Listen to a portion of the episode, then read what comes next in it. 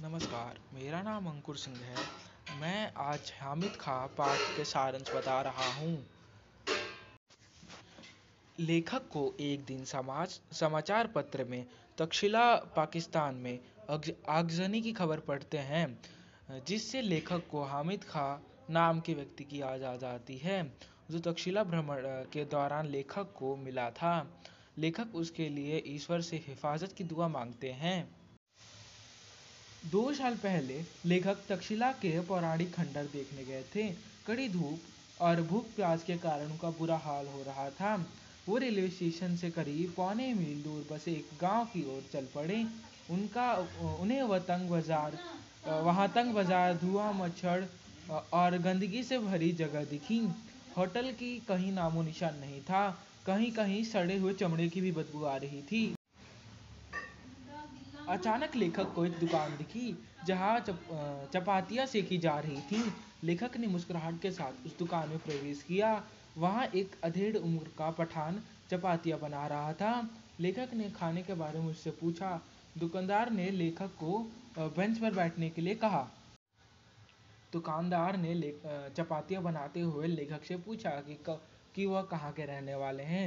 लेखक ने उसे बताया कि वह हिंदुस्तान के दक्षिणी क्षेत्र छोर पे मद्रास के आगे मालवर क्षेत्र के रहने वाले हैं।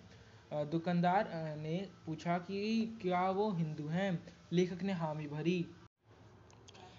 इस पर दुकानदार ने पूछा कि क्या वो मुसलमानी होटल में खाना खाएँगे?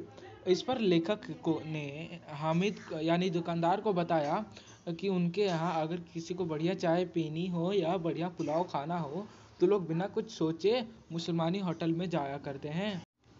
हामिद लेखक की बात पर विश्वास नहीं कर पाया। लेखक ने उसे बताया कि उनके यहाँ हिंदू मुसलमान में कोई फ़र्क नहीं है और उनके बीच ना कोई ना के बराबर है। हामिद हामिद इन बातों का ध्यान, ध्यानपूर्वक सुन, सुनकर बोला, काश वो भी वह वह सब देख पाता।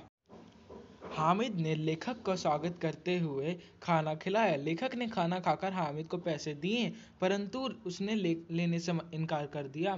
बहुत एक बहुत करने के पर हामिद ने पैसे लिया और वापस करते देते हुए कहा कि मैंने पैसे ले लिया है मगर मैं चाहता हूँ आप इसी पैसे से हिंदुस्तान जाकर किसी मुसलमानी होटल में पुलाव खाएँ और तक्षशील के भाई हामिद को याद करें।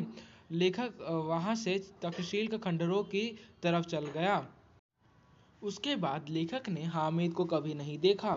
लेखक आज भी समाचार पत्र पढ़कर हामिद के, हामिद और उसके दुकानदार का संप्रदायिक दंगों से बच जाने की प्रार्थना करते हैं।